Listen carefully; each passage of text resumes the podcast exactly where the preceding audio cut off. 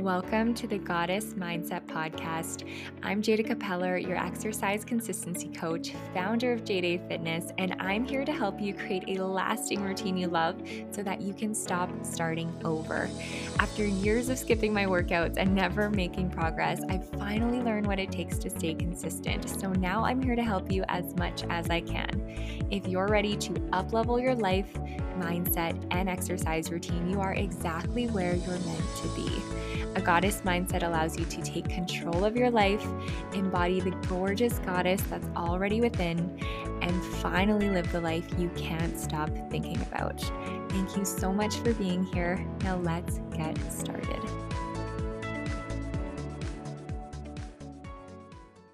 Hello, lovely. Thank you so much for being here. Today, we are joined by emotions coach Jiselle from the podcast Mighty Emotions, and she shares her unique approach about the importance of emotional self care. And she just simplifies things in such a beautiful way. And she also discusses the consequences we can face if we neglect our emotions. And she has such a beautiful story, and she shares so many beautiful takeaways. And I just know you're going to leave with lots of value today. So let's get into today's episode. Enjoy. All right. Hello, everyone. Today we are joined by the lovely Jiselle, who is an emotions coach, and she helps overthinkers get unstuck by teaching them how to process their emotions. And you also, Jiselle, specialize in just helping adults learn emotional self care. And I'm so grateful that you're here. And she also has a podcast called Mighty Emotions. So, welcome, Jiselle. Thank you for being here. Thank you for having me. I'm very excited to be here. I'm so excited. And I know that the listeners are going to adore you. So, do you mind just telling us how you got started in becoming an emotions coach? Like, really, what inspired you to start all of this? Yeah, so I had no intentions of ever being any kind of coach of any kind. And what happened was this thing called a pandemic that happened in 2020 and sent the world really into a tailspin. Um, and it was during that period of time as I was navigating that and saw how other people were navigating that that I thought, huh, I really have these tools that are needed in the world. Like I was helping other people, kind of coaching them naturally through their anxieties and stresses and fears. And and I was like, this is not common knowledge. And I feel like really called to supporting people with this. And the reason why I have these tools today is because when I was 19, I actually ended up in the hospital for trying to end my life. And the first 19 years of my life were horrific. I experienced every kind of abuse under the sun. Um, I bounced around between homes. I was homeless as a teenager. Um, I ended up being on drugs and, being addicted to drugs and alcohol for a decade of my life. And so my first 19 years of life were really difficult to say the least. And I had so much trauma and I was so emotionally fragile. And when I eventually did receive the support and the care that I needed to get off of drugs and alcohol, it didn't actually give me the necessary skills to cope with day to day life and the challenges of that. And it was really a process of, you know, first getting clean, getting a lot of support, going to a lot of therapy, then trying a lot of self help, then doing all of these other spiritual practices.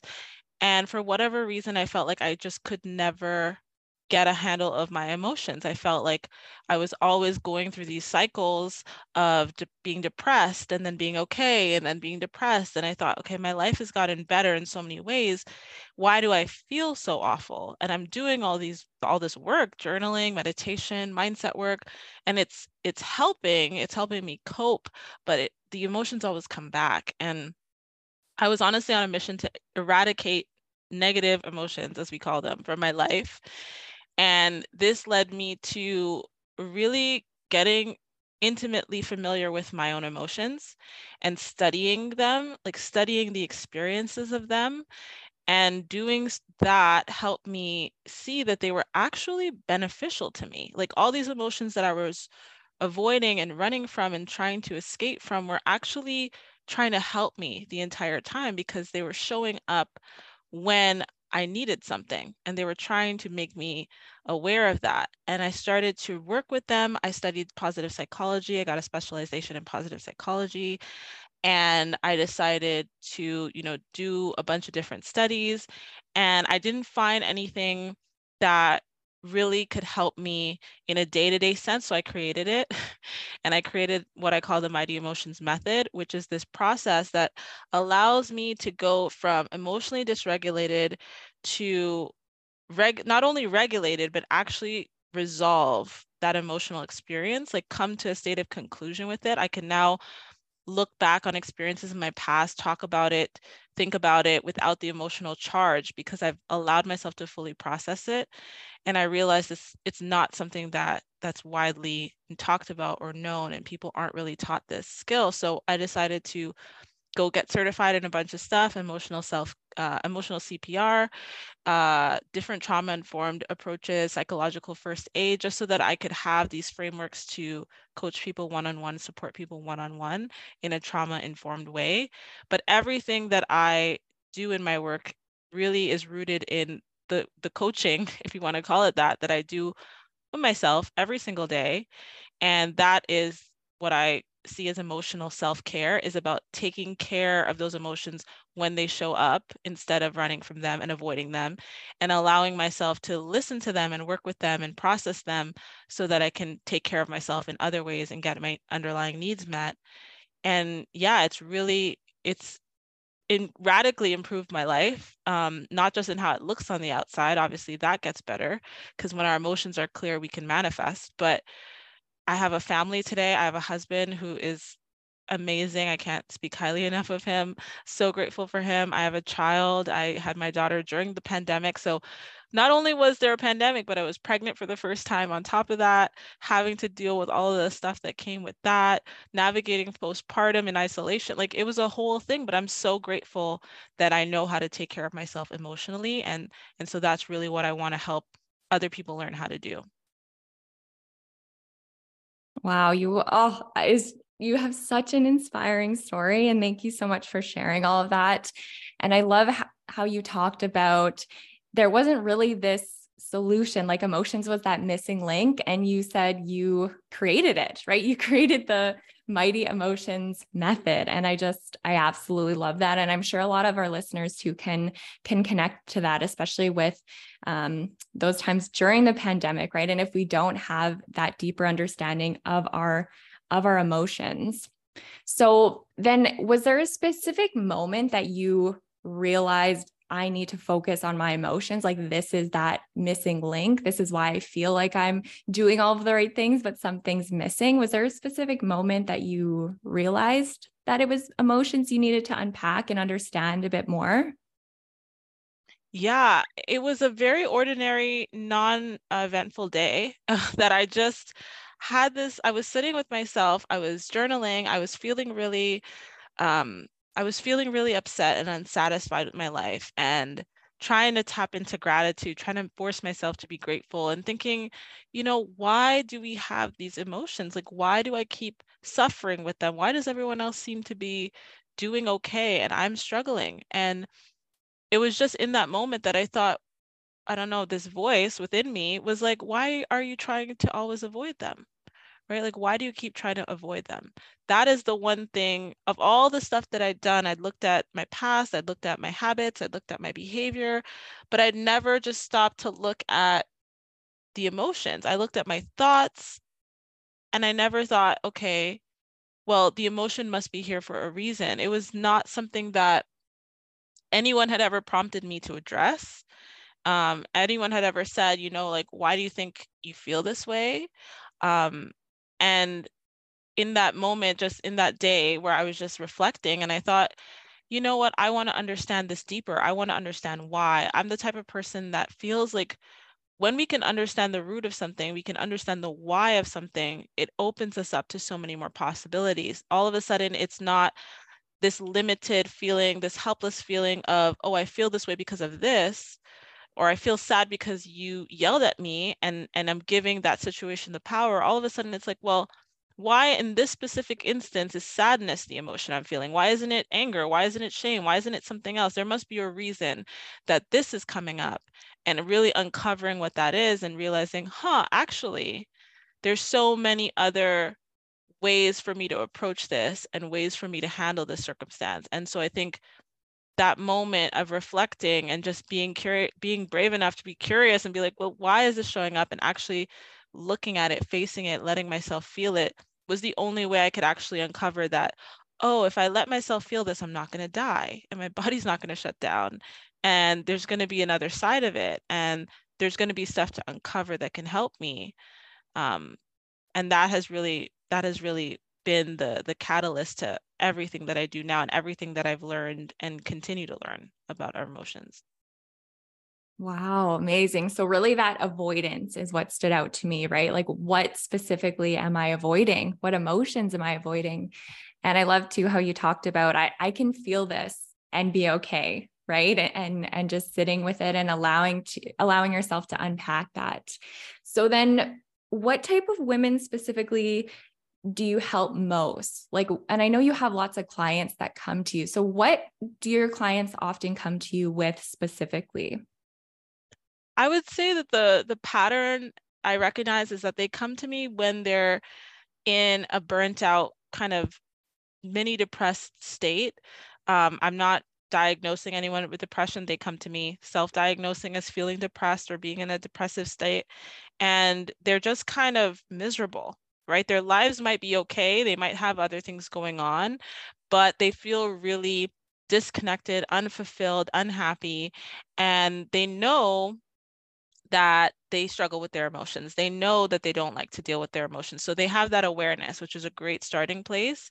And then the work that we do helps them understand why approaching their emotions isn't the scary thing, why it's really, really beneficial to them, helping them become more neutral with their emotions and actually understanding themselves at a deeper level because the missing link that I realized on my journey and that I help my clients realize is that you wouldn't be feeling this way if you didn't have an unmet need. So, where do you need to take care of yourself? And I think that that's what stops us from developing emotionally and developing the skill of processing the emotion is when we don't even allow ourselves to go there, when we don't even allow ourselves to look at it, face it, feel it, and truly experience it. And we could talk about how you actually feel your emotions later because people always ask me, well, how do I actually feel it? A lot of people think they're feeling their emotions when they're thinking their emotions.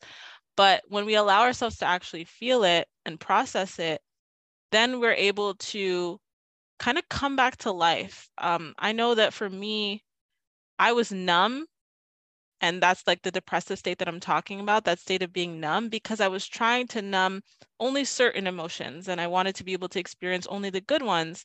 But the reality is, if we numb any emotions, we numb all our emotions and we dull all of our emotions and we don't allow ourselves to experience the full range of them. That that's what makes life so amazing and incredible. And I share in my story that only when I allowed myself to feel the awful feelings was I able to actually experience the most enjoyable and pleasurable ones. So when my clients come to me in that state and we do this work together, it's like watching them bloom, like watching them begin to flourish, come back to life. Literally, they'll come to our meetings wearing all black for like the first three sessions, and then they start to show up with color and like makeup, and they're and they're just coming back to life. They're smiling more, they're being more playful, they're laughing more, um, and then their life gets better as a result of it, right? And the best thing that I love about my work is that even when we stop working together, like we have a certain number of sessions that we have, they continue to apply the tools that I give them that we work on in the sessions, and they just get better and better and better at handling difficult situations, at navigating challenges. Like their self confidence is through the roof because they've learned how to take care of themselves. So that's really what I love about my work. Oh, and they're just so lucky to have you. I absolutely you. love that. And I love how you talk to you about like experiencing the full range of emotions, right? Because we want to automatically focus on the more positive emotions that we associate with. Um, but that's a really nice perspective, like experiencing the full range of emotions. And you also talked about how awareness is always that first step. And I really appreciate your lighter approach and and seeing emotions as neutral you spoke about right? Rather than than something to resist rather than something to be scared of. And do you mm-hmm. mind just explaining to listeners essentially what emotional self-care is and why why it's so important to have that deeper understanding? And i know you've you've touched on this already but is there anything you would want to expand on? Absolutely yeah. Emotional self-care is a tool that we can use to enhance our lives, to eliminate anxiety, to regain control of overwhelm and overwhelming situations.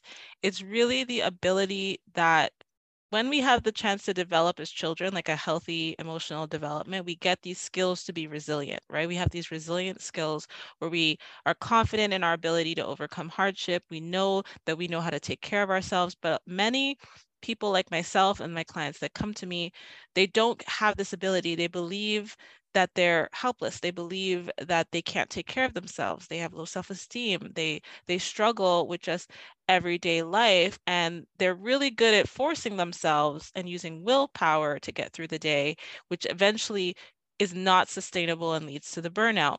So with emotional self-care, it's the ability to nurture ourselves using our emotions. It's the, the ability to know that sadness is an indication that you need support or you need connection. The ability to know that fear is an indication that you need some kind of safety psychologically. And I give them a framework and a process to actually have some kind of structure, have these tools in their toolkit that they can apply in real life situations because there's so many amazing tools out there to help us like breath work and meditation and yoga and they're amazing and we can talk a little bit about how exercise plays into this later. They have a place but they often aren't that effective when we're in the middle of a hyper activated hyper triggered hyper emotionally reactive situation. It's like how do we how do we get to a calm enough place to process our emotions fully? And the way that our emotions are our emotions exist in as part of a system within us. So it's not just, oh, we have emotions and we deal with them in this way. I'm sad and I do this. It's not just the emotion to action. It actually comprises, it actually moves through a process of having the emotion show up. Excuse me, let me start again. Having a need unmet, the emotion shows up to signal that and then our mind uses whatever information that it's collected it's absorbed unconsciously translates that into some kind of action. And then we take the action, which is always to get that need met, and it allows us to have a resolution. But what happens is that we don't understand the signal. We don't understand what the emotion is showing us. We don't understand that there's a need that's not being met and that confusion it leads to chaos right? We just start to take action arbitrarily trying to trying to make it work trying to feel better trying to get relief and we never get resolution because our focus isn't on addressing that unmet need. I like to compare it in to like a gps if somebody gives you directions and you enter it into the gps and they gave you the wrong directions you're going to follow those GPS instructions, but you're going to end up at the wrong place and you're going to be really confused and frustrated.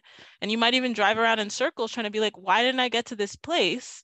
And you're not going to get to the right place, right? But if you get the right directions and you put the right directions into the GPS and you follow that process, then you're going to arrive at your destination. So having those emotions arise and having the emotional self-care framework to know how to go through the motions, go through the process and get to the resolution, address the root of it is how we we use this tool to find more peace, ease, stability, mental stability in our lives. Does that make sense? Yeah, no, absolutely it does.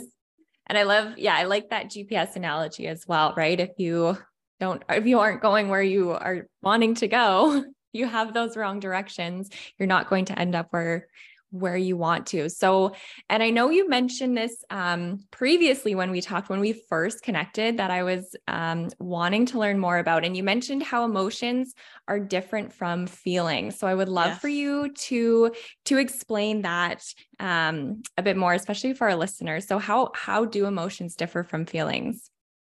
Yeah, so this is eh, a fun thing that I love to talk about because it's such a important nuance that we don't really we don't tend to make. Like when it comes to language, we we use words interchangeably when really they're different words for real for a reason.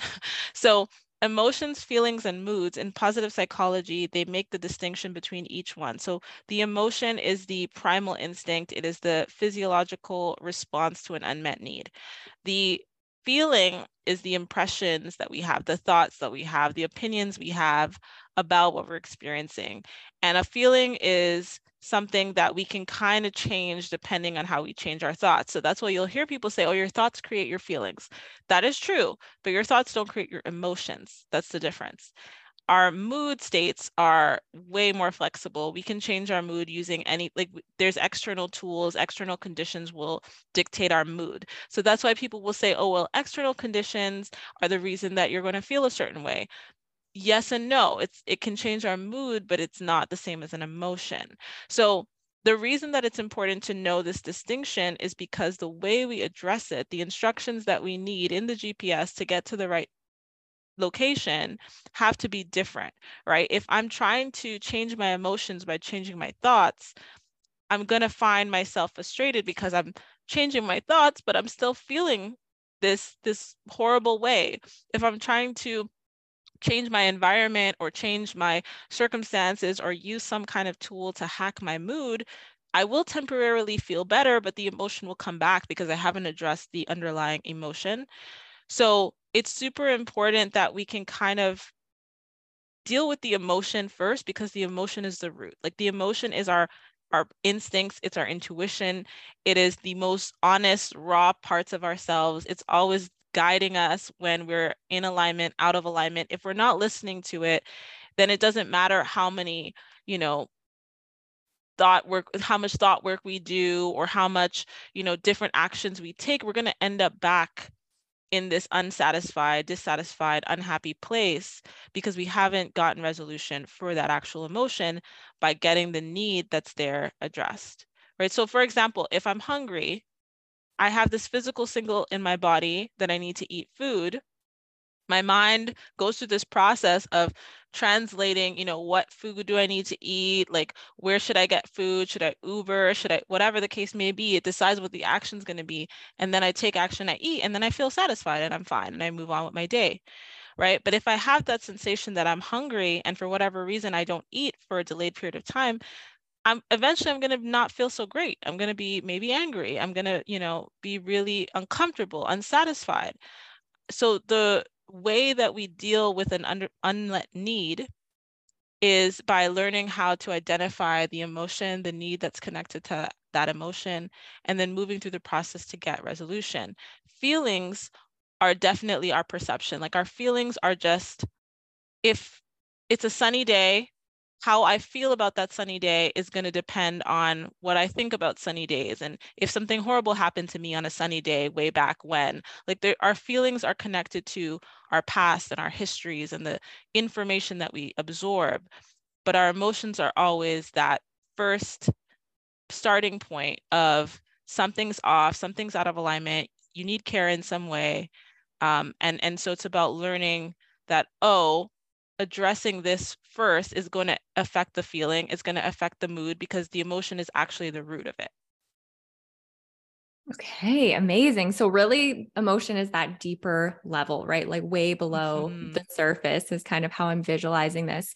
So, then how do women create this self awareness? Like, how do we learn to understand our needs? Yes, I love this question. Um, First of all, we have to know what our needs are, which we aren't often taught. We're taught that our needs are food, clothing, water, shelter. Everything else is a desire. Um, and we don't trust our desires because we're kind of taught not to trust our desires for whatever reason. But a desire is actually like a, a smoke signal that there's a need that isn't being met, right? I wouldn't desire this thing if it if it wasn't going to fulfill me in some way, right? So our basic needs as I teach my clients is safety, freedom, meaning, and connection. Those are like the, the high level buckets. And within each one of those, there's, for example, safety. There's physical safety, but there's also psychological safety. For freedom, that means being independent, having autonomy, being able to have choice. Uh, play and pleasure and leisure, which a lot of us neglect a lot of the time and can't understand why we're so unhappy. But it's like you're not making time for that need for play and pleasure to be met. Or meaning, you know, having things that give us a sense of purpose, sense of importance, um, knowing what our values are and living in a way that aligns with those values, taking actions in ways that align with those values. When we're not doing that, we often feel guilt or we feel shame, right? So it's important to know that like living in alignment with our values is a need. Connection to ourselves is a need, making time for yourself, connecting to reflecting on what you're actually thinking, taking the time to practice emotional self-care, process what's showing up, but also connection to other people. And when I say connection to other people, the distinction the difference between spending time with people and hanging out with people and being connected to people is your ability to be present right? And a lot of us are so in our minds that we're not really comfortable being present because the minute we're present we're very aware of the discomfort in our bodies because of all the unmet needs. So, if we know how to practice the emotional self care, we're going to be so much more comfortable being present with ourselves. And then there's also the connection to something greater than us, like a it could be a religion, it could be a deity, it could be some kind of spiritual practice. For me, it's like nature and divine and universe, like whatever it is, having that connection to something greater than you, to know that you're part of something bigger all of those things they exist in our society in some kind of way because they fulfill a need but we don't realize we don't see them all as needs. And that's the biggest crux of my work is trying to communicate that the reason we live in a world of so much dissatisfaction and unhappiness and lacking fulfillment is because we're not aware that these needs aren't being met. And our emotions are trying to make us aware of it by making us uncomfortable. Like i like to tell my clients like your emotion is uncomfortable on purpose. Like that's the only way that it gets your attention. Pain gets our attention, right? It's not enjoyable, it's not pleasant, but it's that that signal, it's that notification. And then when we can do the work to understand, okay, what do I need to feel independent? What do I need for meaning to be filled in my life? What do I need for connection? What do I need to feel safe? When we are able to focus our efforts on that, then the emotions that we're always seeking, like gratitude and, and pleasure, pleasurable emotions, let's say, they come naturally. They're part of the experience of having our needs met. Oh, I love that. And I love all the different examples you gave, like safety, freedom, right? Play, pleasure, connection. So that's kind of, I guess, a, a nice checklist for listeners to kind of to kind of run through though and and start that self-awareness.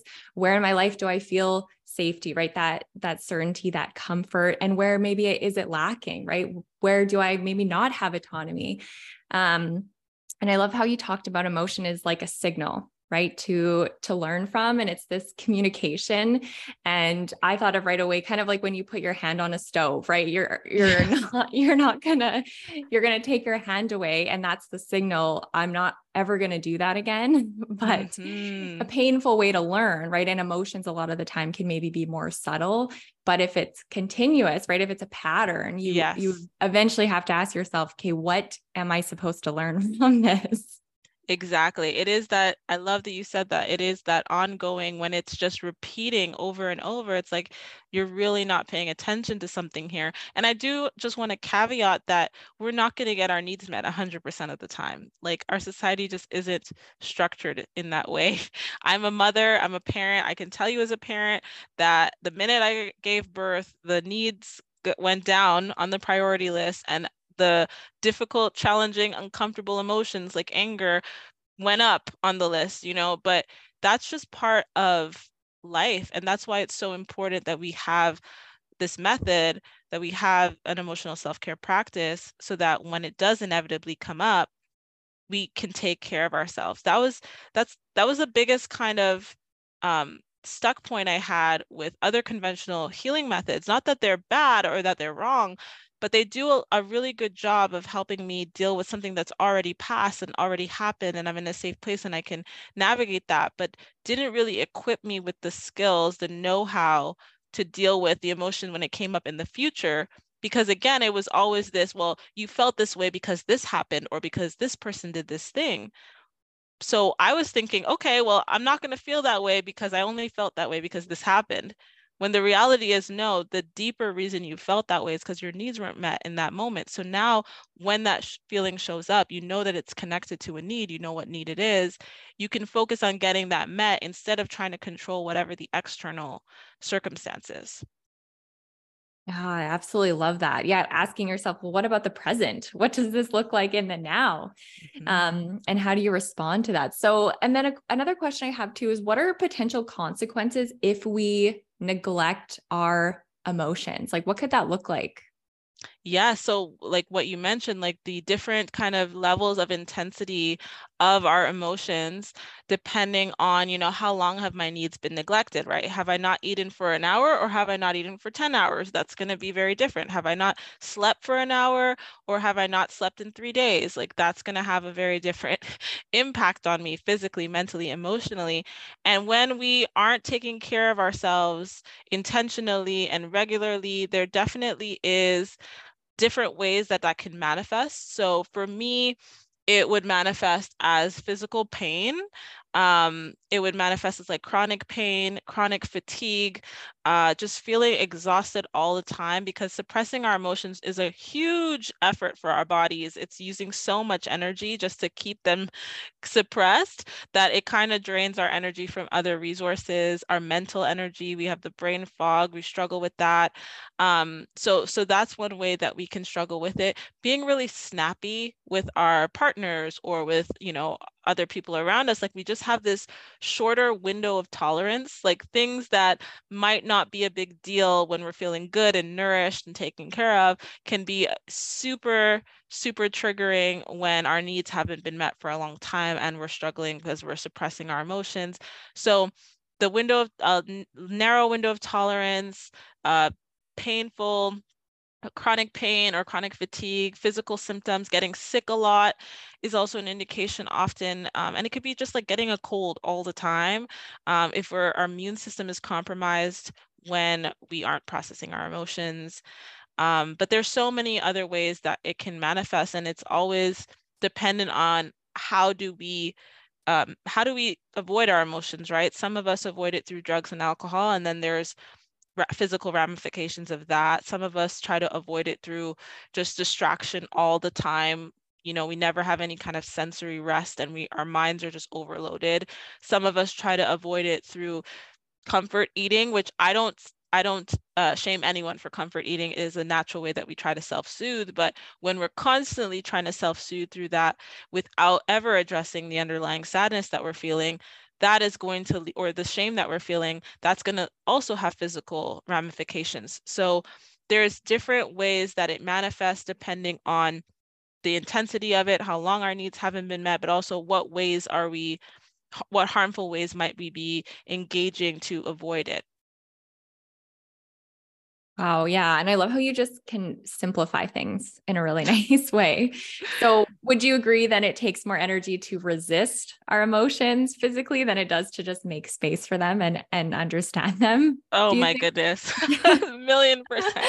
It requires so much energy to resist. Resistance is the biggest energy suck ever. Um, and, and I didn't realize that for a long time. But now that I know it, I practice surrender a lot more.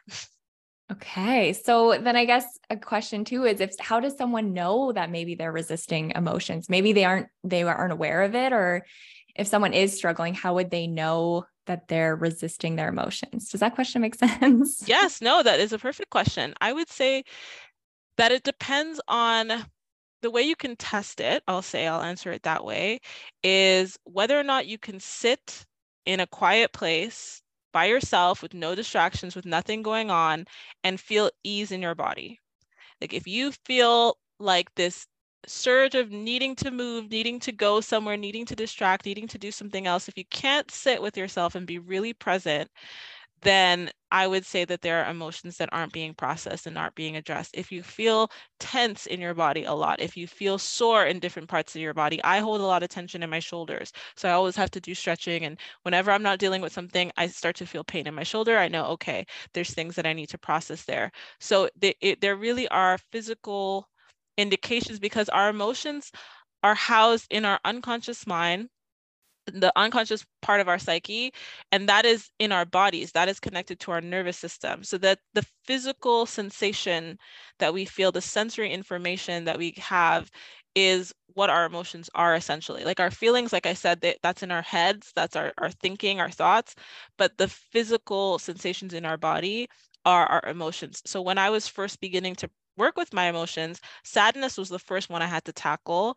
And dealing with the grief of being alone and, feeling disconnected, like so much sadness had to be processed. And it was get, getting familiar with where does sadness actually show up in my body when I'm really present with how I'm feeling.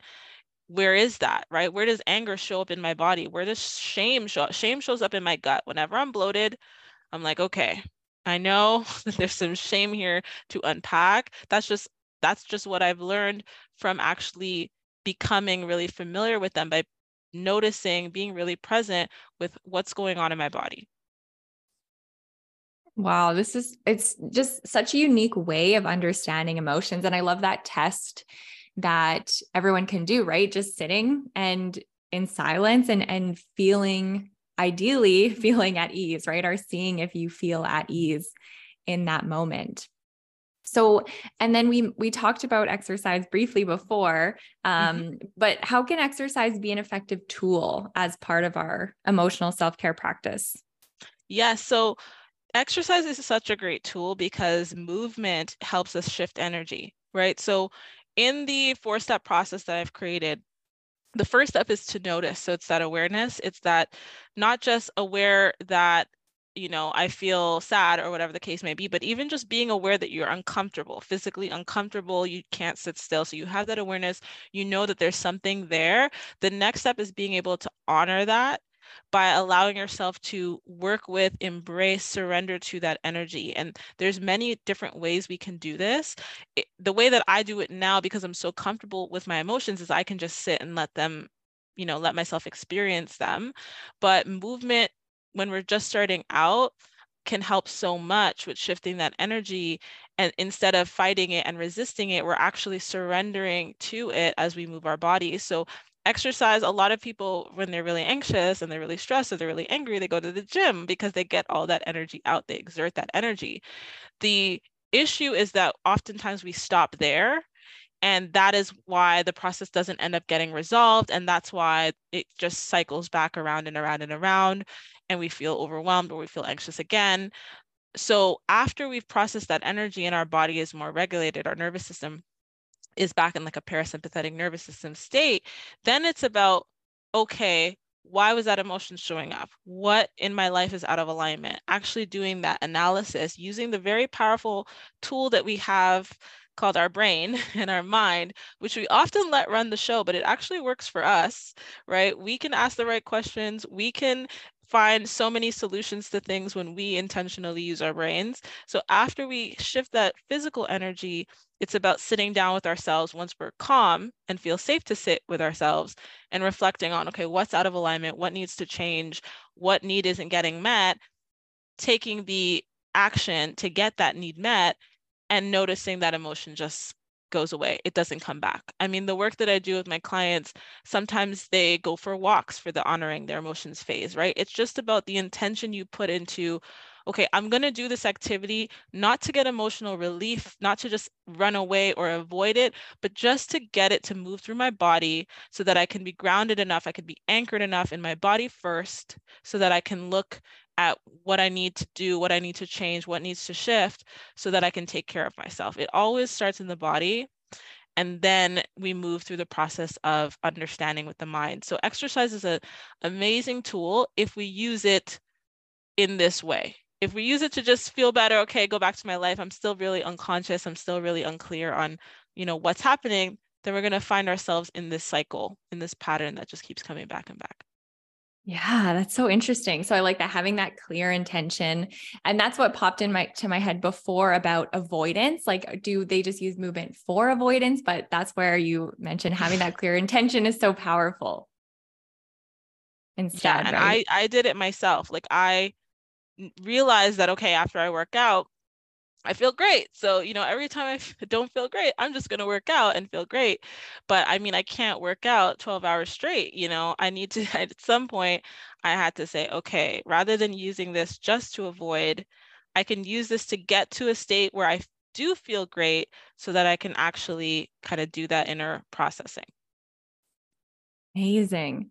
And something too that I just thought of that I used to do all of the time in university, and I feel like this connects is I used to get really bad test anxiety, like before I had mm. an exam. So before every exam, I would go I would go like run or walk on the treadmill for like 30, 40 minutes before my exam and I would feel amazing and it would help so much. But I'm also wondering if that was like avoidance of my anxiety.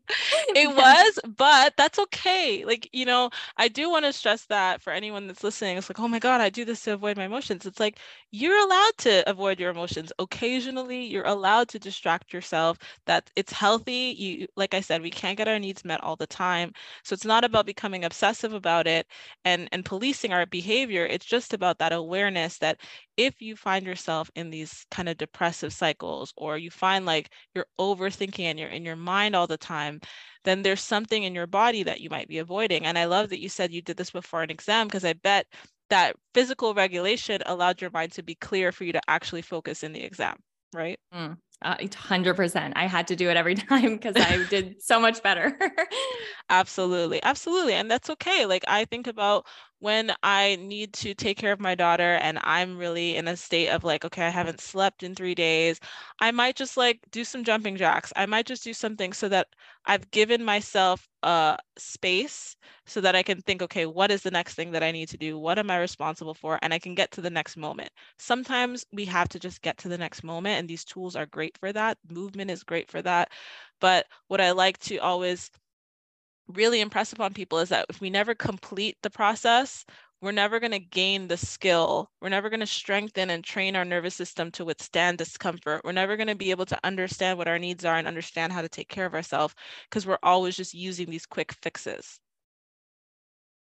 Yeah, absolutely. And that's what I was just thinking of too that that temporary fix only creates temporary change and I say that too with with exercise, right? With consistency, we need a we need to create a lasting routine that works for us, right? And that that fits within our lifestyle. So, yeah, I, I totally love that. And so when it comes to prioritizing our emotional self-care, what would you say are your best like tips and strategies for women? Yeah. So the first thing that I would do is do something that allows you to get into your body, right? So when my f- clients first start working with me before we even dive into what the emotions are, I, I tell them that there needs to be a time every single day that you practice checking in with yourself and being out of your mind and into your body. Like if I go, Shh, listen, and there's a pause, there was a moment there before you started thinking, why, what am I listening for? What is she going to say? You were paying attention, you were alert, you were present for a second, right? Like we know how to do this. We know how to intuitively feel sensations in our body. If I ask my clients when they come to me, like, where do you feel discomfort? They can tell me, like, we we can do it. It's just something that we don't practice, but it is such a foundational step in order to being in order to be able to process our emotions is becoming really familiar with them and aware of them and comfortable with physical discomfort, knowing that it's not going to kill us. So, practicing if it's in the shower, noticing, feeling the water on your body in the shower every single day and being really present, like clearing your mind, not thinking about anything, or sitting in a room and noticing all the details, all the colors, being really present with the things around you. We spend way too much time in our heads and it allows it the disconnection between our bodies and our minds is what causes trauma like it is what causes um, the inability for us to feel at peace, right? It's that mind body communication needs to be restored. So, working on the connection to the body and then using the mind in an intentional way to reflect on okay, where is something not getting met in my life? So, looking at those four buckets that we talked about and thinking to yourself, okay, what are some things that help me feel playful? What are some things that help me feel connected to others or connected to myself or connected to community? And then intentionally scheduling time each week to carry out that activity, right? And and getting that intentional need met, proactively getting that need met, I should say, you're going to notice a difference in how you feel. Like you're, it's unavoidable because the feeling is connected to the need, right? So taking care of ourselves in that way, rather than just living on autopilot or just doing what we're expected to do, but being really intentional about sitting down with ourselves and thinking, okay, what do I need to feel safe or what do I need to feel um what do I need what gives me a sense of meaning what are my values like getting really clear on that and what way can I behave that aligns with that values and saying, okay, maybe that is I value taking care of, you know, the environment. And so you find a group that takes care of the environment. And once a month, you go out with that group and you guys do something together and you're getting meaning and you're getting connection. You're going to change the way that you structure your life so that you are taking care of yourself more, you're nurturing yourselves more. And the beautiful part is that those uncomfortable emotions that would plague you before, they don't happen as often because there's no need for them. There's nothing for them to signal. You're getting your needs met, you're nurturing yourself. And so you're feeling the more pleasant, uh, positive, uplifting emotions. So getting into our bodies, doing things to help us connect to our bodies, being doing things that help us get really present in our environments and getting out of our heads is step 1 always. Nothing happens until this step is mastered. But then once you can do that cuz maybe you're really good at that already, okay, how can you structure your life in a way to get your needs met and nurture yourself and take care of yourself? Um, and knowing what those things are in advance means that when emotions arise, when difficult things arise, you already have these things at hand, these tools at hand, the activities at hand that you know you can turn to. Like maybe it's painting. Maybe you haven't painted in a long time, but maybe painting makes you feel great. For me, it's Pilates, Reformer Pilates, the best thing that's ever been invented. I love it so much.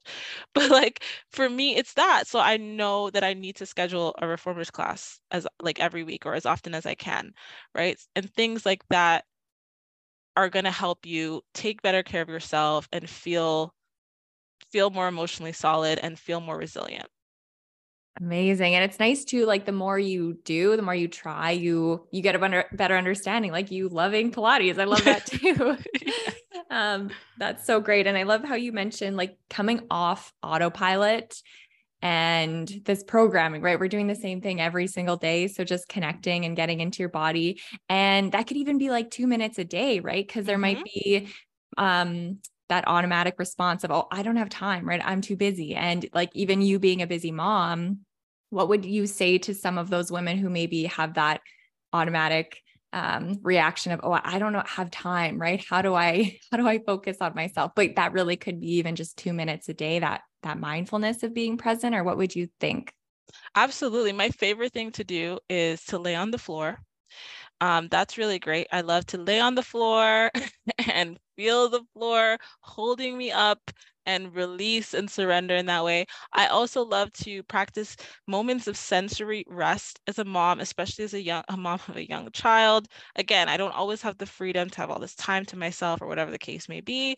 I just take my two fingers, stick them in my ears, and hear my heart beating and muffle the outside world and close my eyes and tune into my body. And I promise you, two minutes of that, you will come out of that feeling so much more grounded and be like, oh, okay, I gave myself a moment. I connected with myself for a moment. Now I can think more clearly. What do I need to do next? There's so much rushing from this thing to this thing to this thing without that pause in between. And so practicing these little ways of connecting to ourselves. This is why the work that I do, I'm not going to tell you to sit down and journal for an hour. It's I'm not going to tell you to sit and meditate. I'm not going to tell you to do any of these things because what I realized on my journey is that when I'm actually in an activated state, none of that stuff was helping me. I needed things that could help me right away. So it was about whether it's just rubbing my hand along my forearm and being really, you know, really noticing what that sensation feels like that's enough to connect to my body, anchor into my body. And then after a minute or two of that, I can think, okay, what do I need to do now? Where do I need to take care of myself? How can I take care of myself? And asking ourselves those questions is going to help us take the action that actually gives us that peace and that resolution instead of just kind of doing things but they're not things that are going to actually take us to the, our destination. We're just taking action because we're hopeless, we're confused, we're helpless, we don't know. So it's about finding those little those little things and honestly, sensory rest, laying on the floor, top tier if you're a busy mom, takes 2 minutes. That's amazing. And I love, I love the idea of just plugging your ears, right? And, and really, like you said, you use the word anchoring and even just grounding. And I love that your approach is just so new, like to me and, and unique because again, yeah, it's so I find we're we're saturated with, you know, journal for this long, meditate for this long. And like you said, it wasn't as effective. And like that's not what you needed at the time. So this is mm-hmm. again such a, like a new, fresh way of of dealing with emotions and you make it so simple. So I I just love that. Jiselle. Thank you. We overcomplicate life enough. I was like, this yes. Is, this doesn't have to be this hard. I really I see emotions like I see processing my emotions and practicing emotional self-care like brushing my teeth. Like it's just a necessary skill that I need to navigate my life, right? The ability to not be overcome by my emotions because I actually know I'm prepared when they show up. I'm I know what is happening to me. I'm not panicking, right? Like I, I posted on my Instagram, like your emotions are a signal from your body that you need care in some way. They're not a reason to panic. But when we don't actually have a relationship with them, it can really feel like this is life or death. This is fight or flight. We're in this trauma response.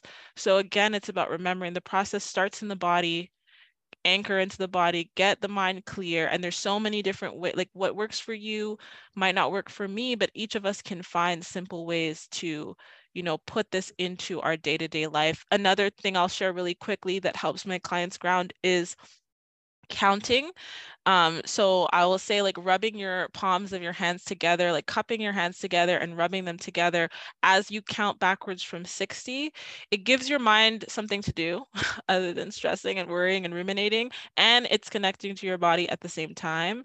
And when you finish counting down to 60, you're going to feel a lot more anchored. You're going to feel a lot more clear. And then you can say, okay, what do I need to do to take care of myself? That's always the, the second question. And I find simplifying it in this way is what makes it something I can do even on my worst day. If it's a 12 step process, or if it's this really complicated thing, when I'm really struggling, I'm not going to be motivated to do that. But when I know, okay, I can just ground in this way, I can just look for a way to take care of myself. Maybe it's drinking a glass of water, whatever it may be, getting some fresh air then I'm more likely to actually get up, take the steps, and get out of that emotional slump. Right. Wow. It's such powerful questions. And again, we want, I'm sure we want to create this pattern, right? Yeah. Um, but oh, thank you so much. I I'm leaving with so many takeaways today and I know I know our listeners will as well. So thank you so much Jiselle for taking the time to be here. I know you're such a busy mom, busy wife.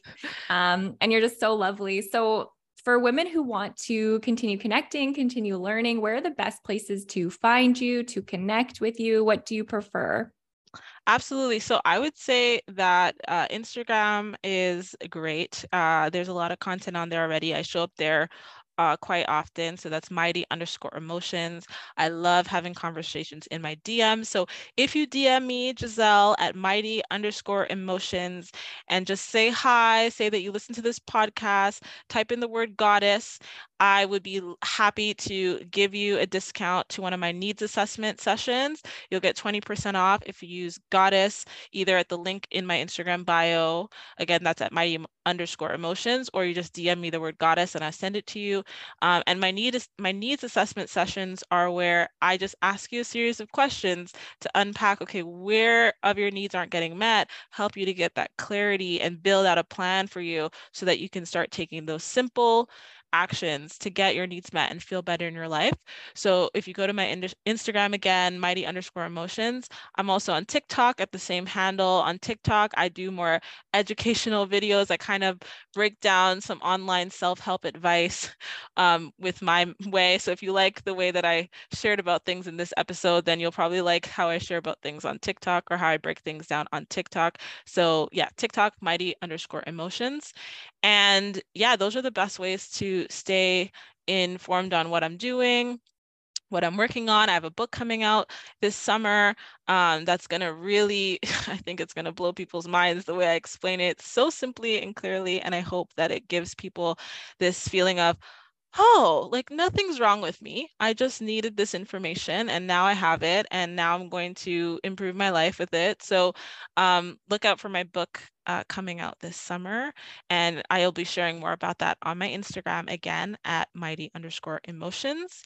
And then I have my podcast where I talk all about, you know, things that we struggle with and I kind of shed some light and help people understand why they struggle with certain things, whether it's setting boundaries or it's you know social anxiety whatever it may be things that i've helped my clients with i share that on my podcast the mighty emotions podcast and i'm going to start having guests on as well because i just want to have i want to normalize emotions and the more we talk about it and talk about the fact that we have them and we feel them and that we survive them uh, the more comfortable we can get with them. My mission is really to eradicate the negative stigma attached to emotions and to make it something that people feel comfortable with so that we can have a more emotionally mature society. So I think that as women, we are like the caretakers, the nurturers, you know, we are the um, stewards of this planet, of our families, of our communities.